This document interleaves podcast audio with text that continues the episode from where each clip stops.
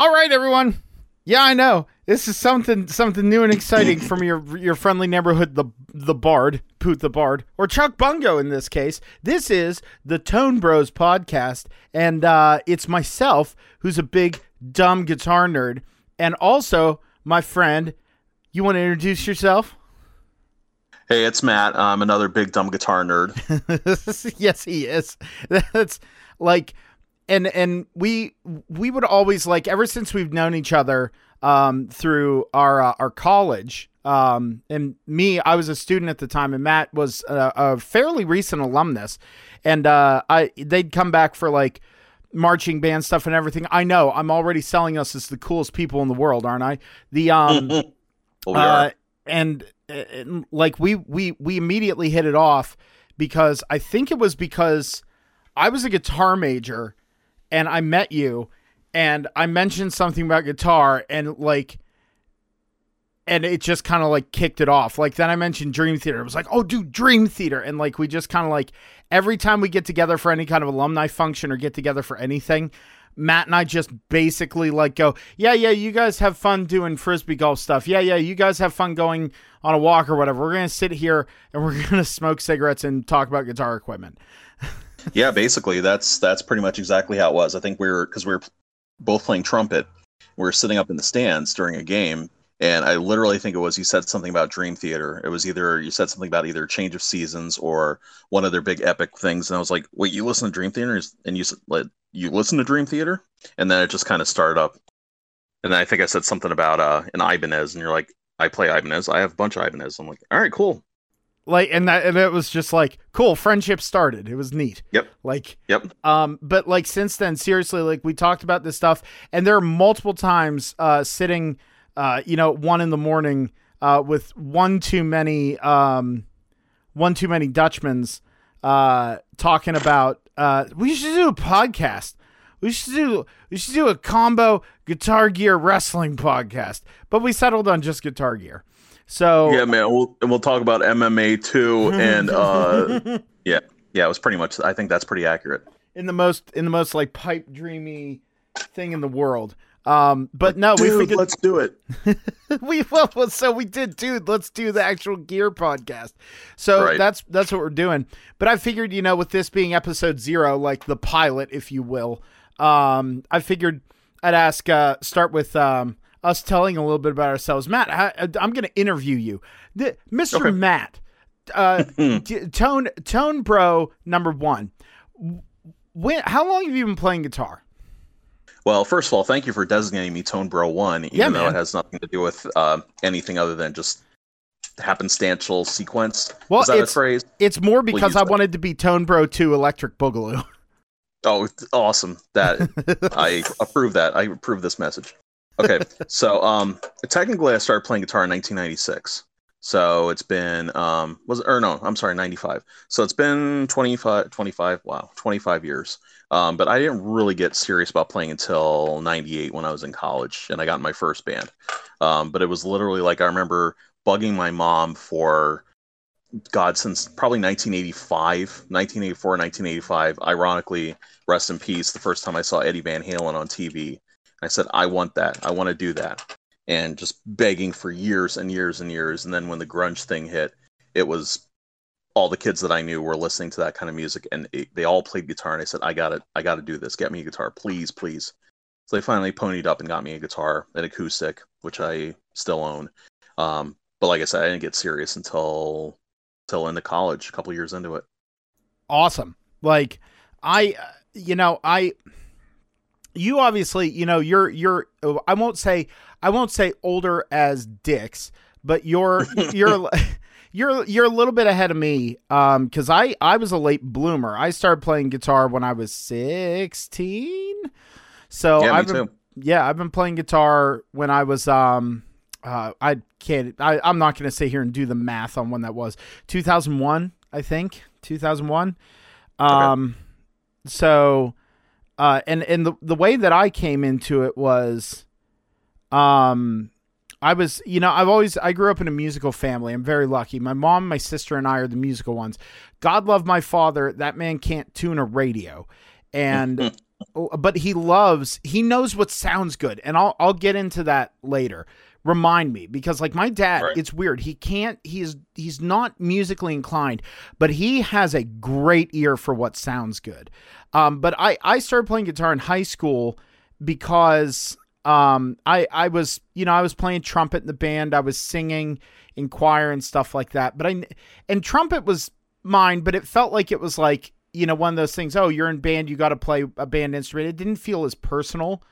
It wasn't until my my buddy Ryan. I when I got into high school, I start I I started listening to uh, rap and hip hop, which is you know is all fine. But I was sitting listening to the Slim Shady LP, and my buddy Ryan came up and he goes, "Hey man, what are you listening to?" I said, "Slim Shady LP, it's badass." Well, he goes in his backpack and he pulls out an album and he hands it to me. I looked at it and I was like, "Ride the Lightning," and uh, I popped it in before band, and of course, Fight Fire with Fire was the first thing, and it blew my mind. I had never heard anything like that up to this point. Like my my sister, mom, and dad all listened to like you know, and it was good. I grew up with classical music, jazz, country, bluegrass, and all that stuff, but they were never into rock or metal or anything like that. Even classic rock, they just weren't into. So I wasn't around it. Um, and in hearing "Fight Fire with Fire" blew my mind, and I it set it off to where I went. You know, I would I would go look up videos of Metallica, and I'd see James Hetfield and Kirk Hammett playing, and I was like, I want much like you, I want to Mhm. do that.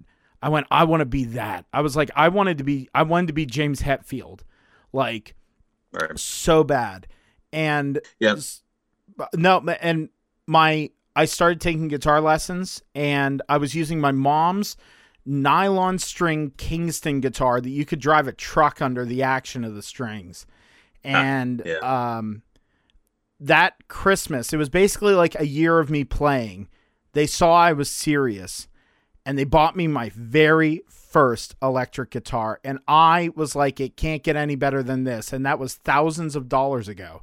Um, but yeah, and I've just been playing ever since. I went to school for it. I did performance and classical guitar. Uh, I'm in a band right now. Um, I get hired by local um, uh, high schools and schools and theaters to play guitar and bass for them, which is really nice. But that's kind of where I started.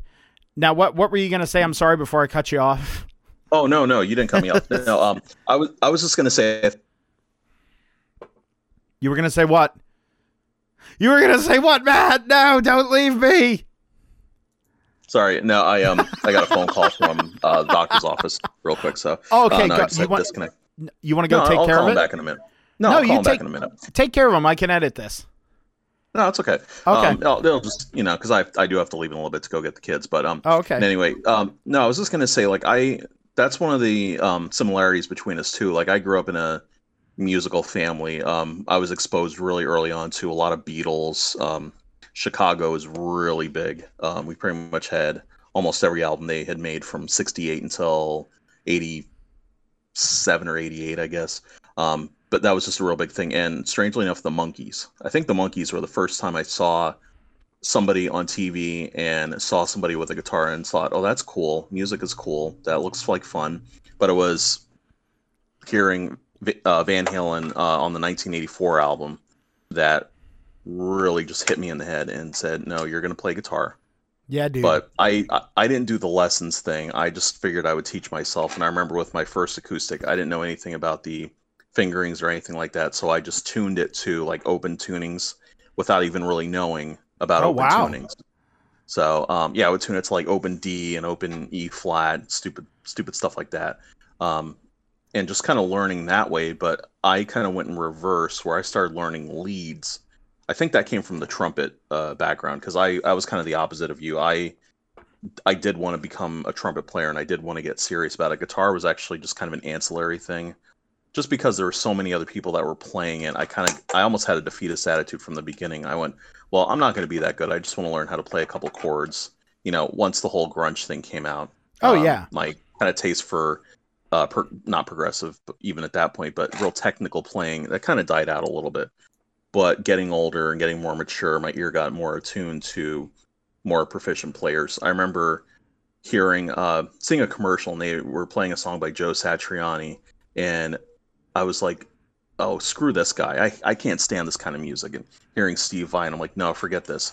Well, they became two of my all time heroes in the instrument years later, and I can only attribute that to having a more attuned sensibility, if you want to call it that. But well, it's interesting and, where, where how we come from that. Oh yeah, dude. Like I said, and and we'll, this is going to be a quicker episode. Obviously, Matt has things he has to take care of. He's got a very lovely family he's got to take care of, and I've got uh, yeah. some business. I actually started. This is where guitar led me was to building and repairing, um, and I'm getting a lot more serious about that. And hopefully next year, I'll actually be able to go and uh, can like extend my training and then maybe make it my actual full time job career. That'd be amazing. But um, saying that, like the influences for me, the initial ones were Kirk and James, and then right after that, I found Yngwie Malmsteen, and that opened up a world to me. And then from there, it was Steve Vai.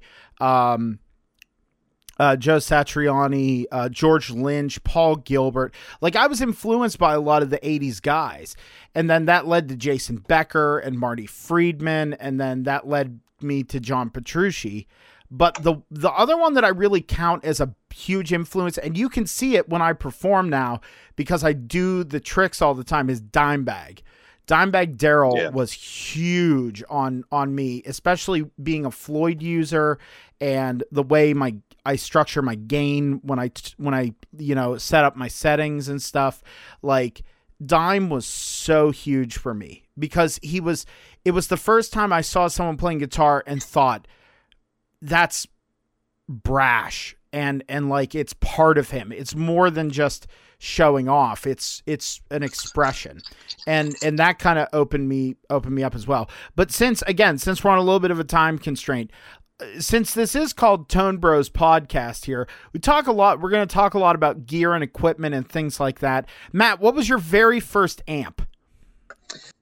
Oh, um, I, well, hold your horses because this is pretty intense. All right. So, my first ever amp that I owned was the amplifier that came with my, what was it, uh, mid 90s Fender Squier pack, which I don't even think it was oh, what's the slogan that they used? Um, I don't, I don't remember. They had this slogan that they put on all their starter packs, but um, it was this.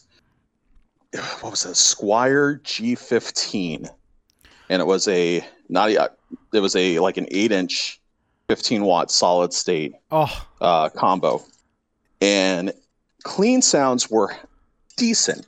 Gain honestly, I've gotten better tone on the toilet. No, no offense to Squier because I love Squier and I love their products, but I unfortunately got a turd on both ends of it. Oh, now, amp, no, go ahead. It's a good amp to practice. No, I was just going to say it's a good amp to practice on. Just basically, like if you're running a clean tone, but that eight-inch speaker or ten-inch speaker, whatever it was, had no tone capabilities whatsoever. It just farted, and I remember I had to actually play a gig in our high school gymnasium with that amplifier. I turned everything up to 10 and I was playing my strat and it was just nothing but a wall of feedback. And you know, strangely enough, people loved it, which kind of told me, "Oh, okay. Well, obviously, uh, ears beauty's in the ear of the beholder." Because to me, it just sounded god awful. Uh, absolutely, dude.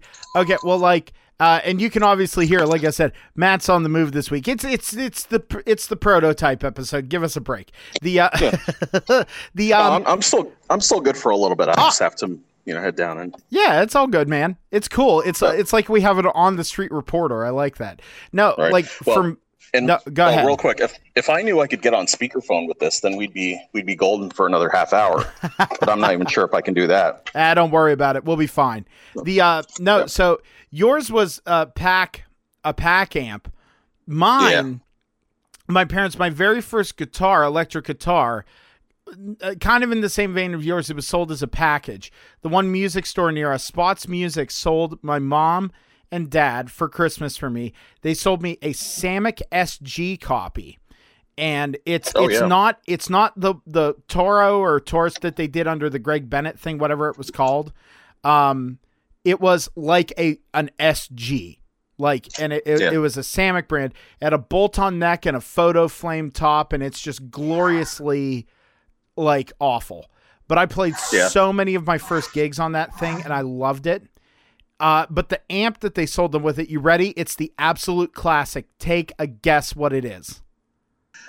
Um, well, I was going to say it was either a Crate GX 112 Nope. or a or a Gorilla amp. No, not a Gorilla amp. No, it was. I would say somewhere in between that. It was a PV Rage 158. Of course. Of well, course. actually, my my third guess was going to be like a PV Bandit, but they're actually not bad. No, the Bandits are good. And I'll tell you what. I will say this. I got to play uh, a Rage 158 again years later because mine was left at my singer at the time's house. Yep. And he, to make sure it was safe, took it and put it in his uh, stepfather's uh, back shed.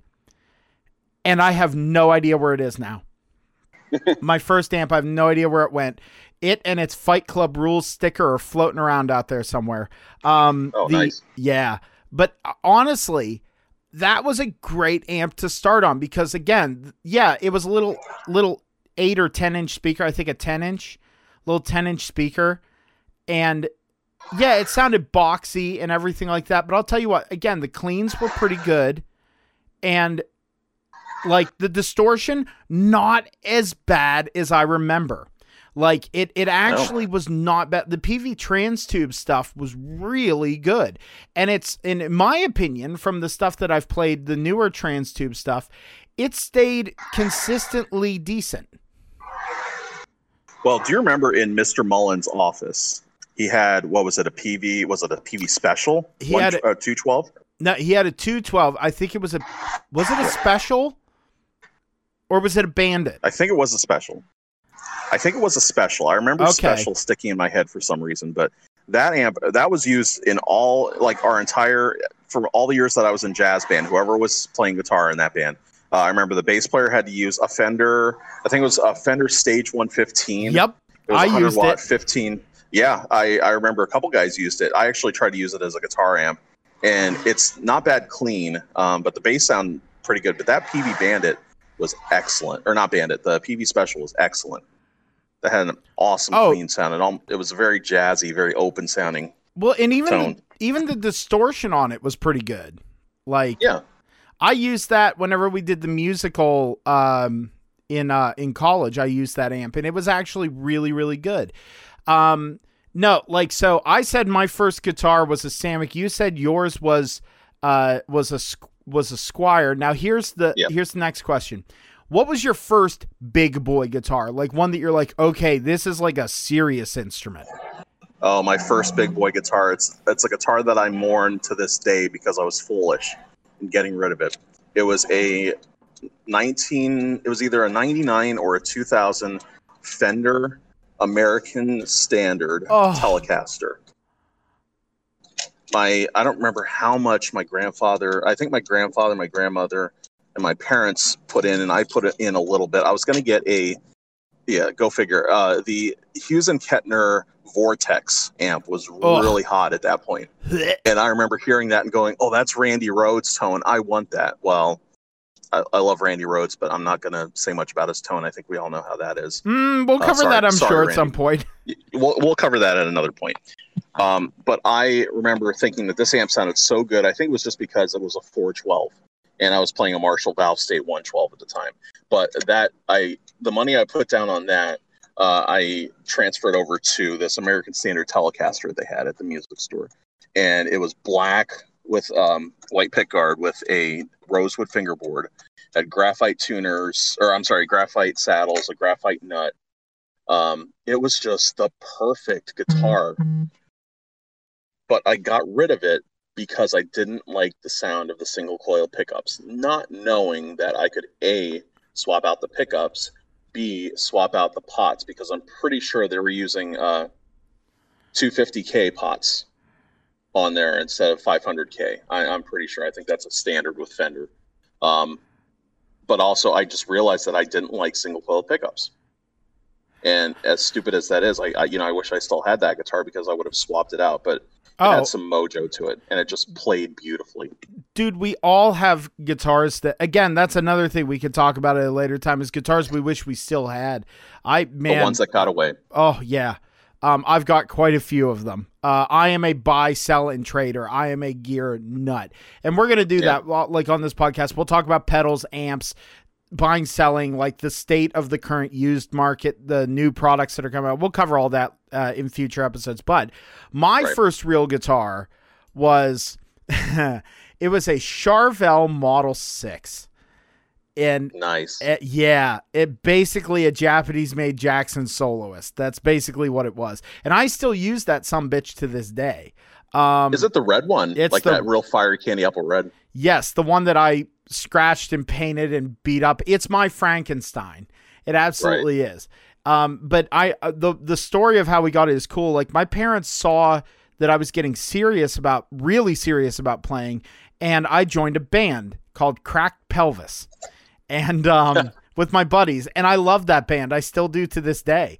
And um, we we don't play together anymore, but I still have very fond memories of it. But I was using my PV and my my Samick, and I needed a bigger amp.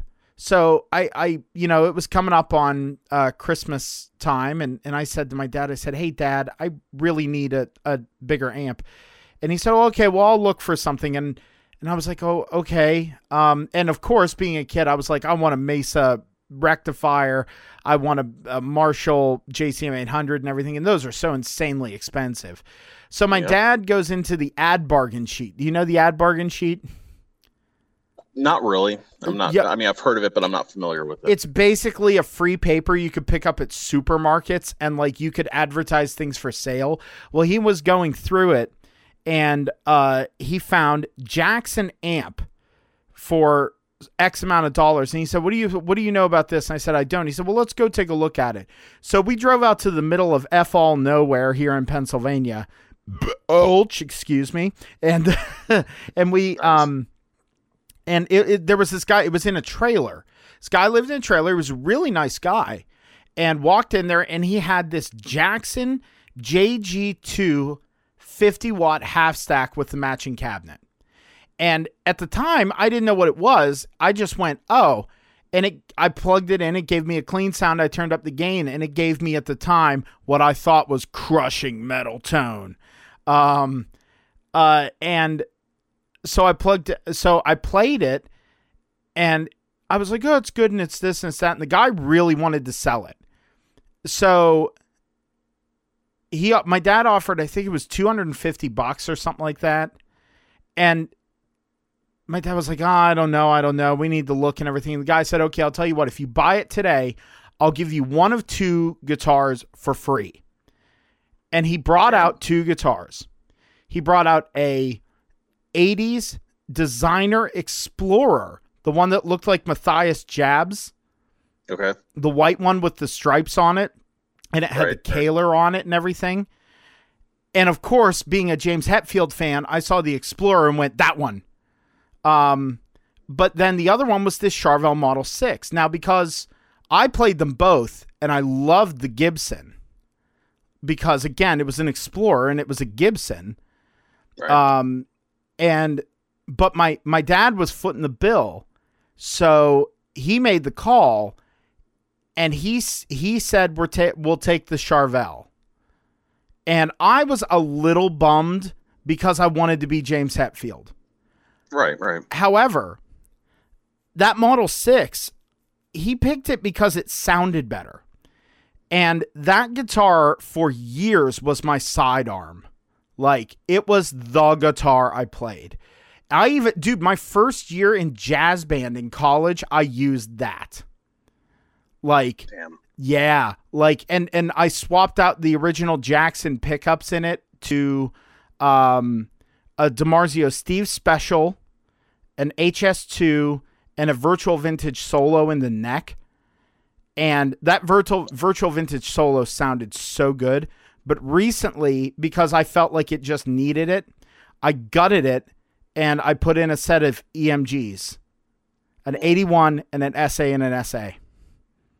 Well, that's kind of appropriate for. Um, well, you would think it's kind of appropriate for the time period, because I, I remember seeing. Uh, I got tons of old Guitar World and old Guitar Player magazines, and you would see pictures of guys playing like a lot of BC Rich guitars, like the I think it was the not the Assassin. Oh yeah, the assassin. the Strat style one. yeah, the Yeah, assassin. had- yeah. Yeah, they all had the three um the three EMGs single single hum, and that's just that's an iconic that's an iconic set right there. Well, and even the Jackson soloist back in the day, the the setup was OFR with EMGs. Yeah. And and that thing I I even routed out the original 3 individual switches to a blade switch. Like cuz I don't like individual switches, I like a blade switch. Like it's yeah, I kind of prefer that. it's now my Motley Crue guitar. Yeah. Because I keep it in D standard. Um, and I replaced the trem on it too, because the original uh, Jackson trem broke. So I, I put a, a Gotoh Floyd on it. Um, but it- so since we're since we're winding down here for the first episode, really quick, and this will be a cliffhanger. We'll start up the next podcast talking about this. Are you ready, Matt? Yeah. What what is a piece of gear that everybody loves that you absolutely hate? Oh man, is it just one? I get just one. just one? Uh, oh man. the the biggest well, one. see, here's go ahead. no, go, no. I was just gonna say, here's the thing. Like, I don't think I'm, and I'm not like downplaying myself. I'm not dumping on myself or anything, but I don't consider myself to be an expert. I just, I, you know, like like you, we've kind of said. Well, although you're more of an expert than I am, I don't know if I'm qualified to answer that because my opinion means precisely ass. Well, no, But, but you know, that's, no, like like real. It, it's okay. Have your opinion. This is a platform. We're go. We're gonna make Oh, our man. statements, buddy. Oh man, this is a tough one. this is so tough. What is it? What is a piece of gear that people love that I hate? Um, oh man, you're killing me, bro. Killing me, You're Smalls. killing me, Smalls. Um, if I'm going gut reaction, I gotta be honest. I am not a fan of P90s. I, God, God strike me down for that. I, I don't know what it is, but uh, there's something about P90s that I'm not a fan of because I had a Les Paul. Well, all right, so let's be fair. So the Les Paul that I had had P100s in it, which Oh, were were their attempt at sing, at hum canceling P90s, and they were not good. real muddy. They were very muddy. Now the neck pickup sounded cool because it had had kind of the the woman tone thing. Like Oh yeah. I remember playing it through um through my old Laney half stack. It kind of had like on a cleaner setting. It kind of had a like a almost Santana. Like you know how he used to use Les Pauls and SGs that had P90s in it, Oh yeah. and he used the neck pickup a lot, and it kind of had that I want to say bubbly sound, but it kind of had that fat, bubbly tone Vocal. uh, without a ton of thing. good. Yeah, very vocal, almost like um, excuse me, almost like a staccato saxophone player, which is probably exactly what he was going for. But in the neck position, the P100 sounded like that. The bridge position sounded like a P90 that you had rolled the tone all the way off on. It just didn't sound great. It was like cocked wah, but enough to make Michael Schenker puke. you know, so it- you know the king of the cocked and he always made it sound good but i never got it that was the other thing too trying to trying to do settings and stuff trying to use gear that other guitarists loved and other guitarists sounded phenomenal with and i ended up sounding stupid using Oh. it but i guess it's all in the fingers Oh no, and and that's the thing, dude. Like there. Oh, you. Okay. The piece of gear, like uh, I'll preface this before I make my point. The piece Right. of gear that I hate, that other guitarists just really seem to love, and I'm probably going to get shot for this, is the 100 watt. I want to make that clear. The 100 watt JCM 800. Okay okay i can i can get that i get that and and here's why two reasons number one i've owned one number two i've played the 50 waters and they are banging like 50 waters are are right where an 800 should rest um now i have a buddy who has a modified by voodoo um a voodoo modded um 800 I think his is a 50 watt actually. Maybe that's why I really love it. But um Okay. I owned my guitar teachers, my first guitar teacher. He was selling his JCM it was an it was an 86 86 87 uh horizontal input 800. And I bought it and um I refurbished it. My father and I, with much yelling and screaming at each other, mostly on my behalf, uh, refurbished it, uh, like retolexed it because he had it. He had it covered in um, uh, checkerboard pattern, and it was just Okay. like ripped up and like. But it was so I bought new Tolex for it, and we retolexed it. Bought new corners for it, new hardware, the whole nine yards. The only thing that by the end of it that was original were the knobs, the faceplate, and the logo. Like that's it. Um, not that I modded the amp, but like you know, the chassis was original, but everything else was rebuilt. Um, Right. and that thing, the reason I I didn't like it is because number one, it didn't have as much gain as I anticipate. This is where I learned a very valuable lesson. You think of the 800 sound, it's the 800 sound, but you always front end it with stuff, or you like put it through a, a variac or something. You know what I mean? Or through an through an attenuator or something. Absolutely. And like that's the thing is like that amp was was and everyone says, "Oh, it's an unbridled beast." And it is. But for me, that's not good because you'd put the thing on 0 and you'd hear nothing. It would be a mosquito fart. And then you turn it up to just over half of 1. So like literally 0.5 and it would kill small animals in a 5 mile radius. The, Right. the thing was so fucking loud. It was ridiculous. And I was like I can never gig this. I can't use this anywhere. Like now this was before all the load box uh impulse things like the two note stuff. That was before that. So, you know, now if I still had it, it would be a different story. But I but like the 100 watt 800s are just they're too extra. If I wanted a plexi, I'd get a plexi. They're just so loud. The 50 watt 800s, although decibel wise more forgiving, like a little bit more forgiving, the feel of Right. them is better. They just have better they're spongier and like to me because they have less headroom, there's more gain on tap. Well, that's another thing that I often struggled with. That it kind of took me a long time to realize that. Well, one originally, um, I somebody told me a long time ago, back off your gain, turn up your master, and turn your mids up. And I was like, what do you mean? Or or turn them to uh, Oh, turn them to a little over half, yeah. but back your gain off. And I'm like, back the gain off. It's not gonna it's not gonna sound good. And they're like, no, trust me on it. And and that was it. Um, I think, like you said, is when you get that lower headroom, you're able to push those power tubes more. You're able to get that tube compression, that sag that everybody talks about. Um, yeah. it's not like it's not falling apart the way that Eddie did it. Um, which I people talk about that. I don't ever when I hear his tone, I don't ever think it's falling apart. It always sounds so controlled and so tight. Well, But when you goose that power amp, that's where all that tone comes from. Well, every single person. Well, he ran he ran his Plexi in a Variac. He r- ran it at 89 volts.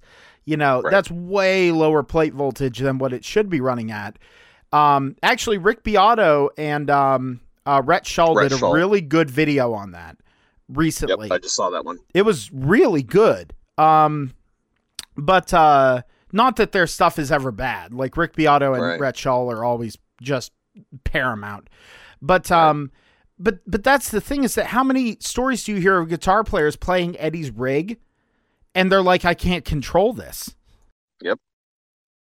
Even whenever he was using the 5150s or his the newer version of the 5150. Yeah, I saw uh, an interview he did with Fender um, not long after he launched EVH, and he was talking about his rig, and he said that he they were he met with Billy Corgan at an event, and Yeah. Billy asked if he could play his rig, and Billy ho- turned it on, and he could not control. He's like, I can't play this because it was too. It, there was too much feedback. There was too much volume. there was too much bleed. It's like, but he knew how to control it. And I guess familiarity kind of wins out in everything. If you're familiar with your gear, you know how it responds. You can do anything with it. Agreed. And like, you know, Eddie, I wonder how often Eddie ran his guitar at full bore. You know what I mean on the volume pot. Yeah, that's oh, something oh, I, to be said. I think from some of the stuff I was reading and some of the stuff I was listening to, everything was full on. He was doing anytime he would clean, he would get a clean sound. Uh, he would be rolling the the guitar volume down because he had a he had that pickup hardwired directly into the pickup, so there was nothing getting in the way. I don't even think there was a capacitor in there. I think no, it was, it was right into the volume pot. It was pickup one pickup, one volume, and the truth. Yep and hardwired directly into the output jack. So there was yep. nothing in the way. So and plus he was using a a really heavily wax potted, at very low output PAF. That's true. Like so, he wasn't relying on slamming the front end of the amp. He had to have the amp do the work. Right. The amp was cooking. The amp was on fire, literally on fire. Oh yeah. And he was able to get everything. I I noticed this years ago. I was watching a Bernie Marsden video and he had this torqued up little uh, JTM 45 that was absolutely screaming, but he was getting these real nice, warm, clean sounds out of it. And just by rolling up his tone, then he'd have saturated, not not like metal tone, no, just full on beautiful singing sustain, and that's that's in the fingers, and that's where a lot of that comes through. But I think Eddie did have everything pretty much full bore, all in 100% of the time until he had to do clean stuff, and then he would back off oh yeah. use his fingers. Uh, true and like that's the thing is like i've i've been very lucky over the years. I've bought sold and traded mostly traded um for a lot of amps. I've owned my oh i need to sit down and actually make a list of all the amps i've owned um over the years but one of them was i owned a block letter. i had one um yep. and everyone got that that's something okay we knew we were going to talk about eddie in, inadvertently yep. like we absolutely knew we were going to talk about eddie but like oh yeah um the the thing that makes me sick and i understand this happens with anyone it'll happen with any famous musician or any famous anything that, when eddie passed away the price on old 5150s and old pv wolfgangs skyrocketed. Like there was someone on I saw who listed a um uh, a script logo 5150 for $2500. Get out. And I was like, get Jesus. fucked. And listen, there is no difference other than the tubes that they put in the things between a script and a block. None. No. They are none. exactly the same there was an ugly rumor that it had to do with the biasing as well. I guess no. with the with the cheaper pickups, but I don't know if that was ever substantiated. All I know no. is I had a script. I had that script logo 5150. That was easily the best amp I had ever owned. Oh, I re- dude, it I remember I remember playing that through your um your legacy cab. Oh. Yes. Oh. Yes, that was heaven. That was tone for days. Yeah, any rock to metal tone that you ever wanted was right there. Was it going to do a, a, warm, clean sound? No, absolutely not. But it was usable. It was passable. Right. But that was never the point of the amp. Well, but but that's the thing is like my block letter. I got rid of it because I went, when am I going to use this? Because at the time I wasn't right. gigging. Belch. Excuse me again. I'm sorry. I'm having some delicious uh, evil genius Stacy's mom. Uh, oh, excellent. The, Love oh, that. Right. It's good stuff. Um, yeah. but the that's the thing is like my block letter at the time I was like, why do I have this? I don't need it. It's too loud. And I put it it needed some work. It absolutely needed some work. Um right. but I was too in my in my arrogance. Um I um I didn't take it to a tech. I just traded it. And it was a right. player's condition one. It wasn't pristine at all. Like the 5150 was replaced with like car letters and yeah. there was no backing plate like it was just open like it was a it, but it, it had mojo i wish i still had it not because eddie passed away but because right now the only amps that i have i, I still have my jackson i'll never get rid of that right. um but that's not usable it also needs a lot of work um yeah but right now I have a Line 6 Vetta 2 um, and I have my Helix rigs. That's it. And it's not me being an- a Line Six fanboy. It's just I've always wanted a Vetta two because of two bands, Symphony X I could. and Meshuggah. Yep. I was gonna say I'm immediately thinking of Michael Romeo. Yep, As soon as you said Vetta 2, I'm like, that's Michael Romeo. dude. And and the Vetta, t- it's a great amp, but like again, I, we go direct, and like I know you can go direct with that thing, but I have my Helix. I don't need it. You know what I mean? I would love to get back into maybe a an AC thirty or uh maybe a twin. Um, and I know we're talking about metal stuff, but like the first time I played a twin, it literally pushed my balls into my throat. Like, Oh, absolutely. oh god, they're so loud, but in Yep. in I, a uh, in a in a not bad way though. right. I got to play. There was a period of time when I got to play a bunch of vintage Fender amps, and I got to play a black face, or I'm sorry, a silver face twin, like a, a CBS era twin. Yeah, That was so ungodly loud, but it was just it was just balls to the that wall. that was the same era one I played. It was the f- I Yep. think the second year when CBS took over. Yep, and I also got to play a black face super reverb. Hella loud. Whoa! hella loud. And it was a vintage, uh, it was pre CBS. I don't know where this dude got this thing from, but it was unreal. And I ran a Behringer V amp through the front of it. What was I thinking? no, you're a boss, man. You've like that's that's the other thing. It's like the like there's like there's weird rules like people put in place. You can and can't do this. It's not that you can and can't. It's that will it give you the sound you want, and that's something we Right. learn. I think as we get older, because like, dude, I know plenty of people who are uh, younger than me that are like dead set. I love this. I love this. Nothing else will do. And I go, dude, if you do that, you're missing out on a lot of cool shit. Like, Yep. you know, pickups, guitars, amps, pedals, like uh tremolo systems, like so many facets. People get stuck in their ways. Like for me, I've been doing a lot of tech work and uh one of the trem systems that I've run into that I believe should be the standard non-locking tremolo is called um the um oh I just lost it shit I got to look this up um it's a it's I think it's called a V trem or Okay, no not not a V trem what's it called let me I got to I got to look this up real quick um I've heard of the V Trem. I'm not sure who makes it, but It's I've not- heard of that before. it's not the V trem. What's it? What's it called? Let me let me look here. Um. Uh, it is called the Vega Trem. That's it. The Vega Okay. Trem. Um, it is the best Strat Trem you'll ever play in your life because it's a knife edge Strat Trem, and it just it feels perfect. There's no drag. There's no going out of tune. Nothing. It is perfect. Like Well, I used to hear for years that the Paul Reed Smith tremolo that came on the uh, the standard or not the standard the uh, custom 22 or the custom 24 was pretty much perfect. I played on one a few years ago and it it definitely was not bad. Um, I'm kind of having a soft spot though for like the original Floyd Roses like that are on um Guthrie Govan's model. oh oh That like just so sexy. the single locking ones. Yeah, I dude, they're really good. Um surprisingly because I got to play a Guthrie. Um Yep. and it was very impressive. Weird thing though it wasn't for me.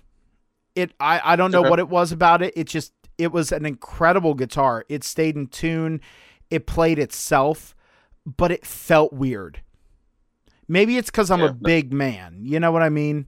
Like Oh no, it's some you don't gel with every instrument that you play. That's just I mean we learned that the hard way. well There no, are numerous times where I pick guitars up and I'm like, no, I'm just I'm not feeling this. The first time I played a JEM, I'm like, no, I, I don't like this. dude right like I i hate to say it but like the JEM to me it feels like maybe now maybe it's just the one that i played it felt like a slower rg Yeah. does that make sense Yeah, the It- the neck is so flat too. oh yeah it it sounded incredible and it played wonderfully but it just I was like, man, this isn't like my RG. Um, uh, now understandably, it's a difference between a six and a seven, but it, Right. it it's not my fifteen twenty seven. Like I love my Right. fifteen twenty seven. It plays incredibly good. You know, and and the JEM just felt like it, it felt like it felt like a strat in a uh, weird villain handlebar mustache. you know what I mean? A, vaud- a vaudeville. a vaudeville. It's just like it was just like, meh, you know, like no, I no, but and I've played some JEMs that I really liked. Like that's the cool thing about gear, and I hope that's the kind of stuff that we can get into on this podcast. Um, right. I think this was a pretty good episode zero. What do you think? Yeah, definitely. And it could have ended at a better time because I'm pretty much right now at the school picking up my kids. So Per- yeah, that's perf- perfect. perfect. Well, I definitely hey, want. go ahead. I definitely want to do this again. Like we need to do this again sooner rather than later because this was awesome. Oh, dude, I plan on it being this way. Well, then I'll tell you what. You take care of your kids. I'll handle the outro. How's that sound? That works for me. All right. Hey, everyone. Thank you So- much for taking a listen to uh, the Tone Bros podcast. And uh, yeah, this one was kind of scattered and everything, but we're just kind of feeling out how things go.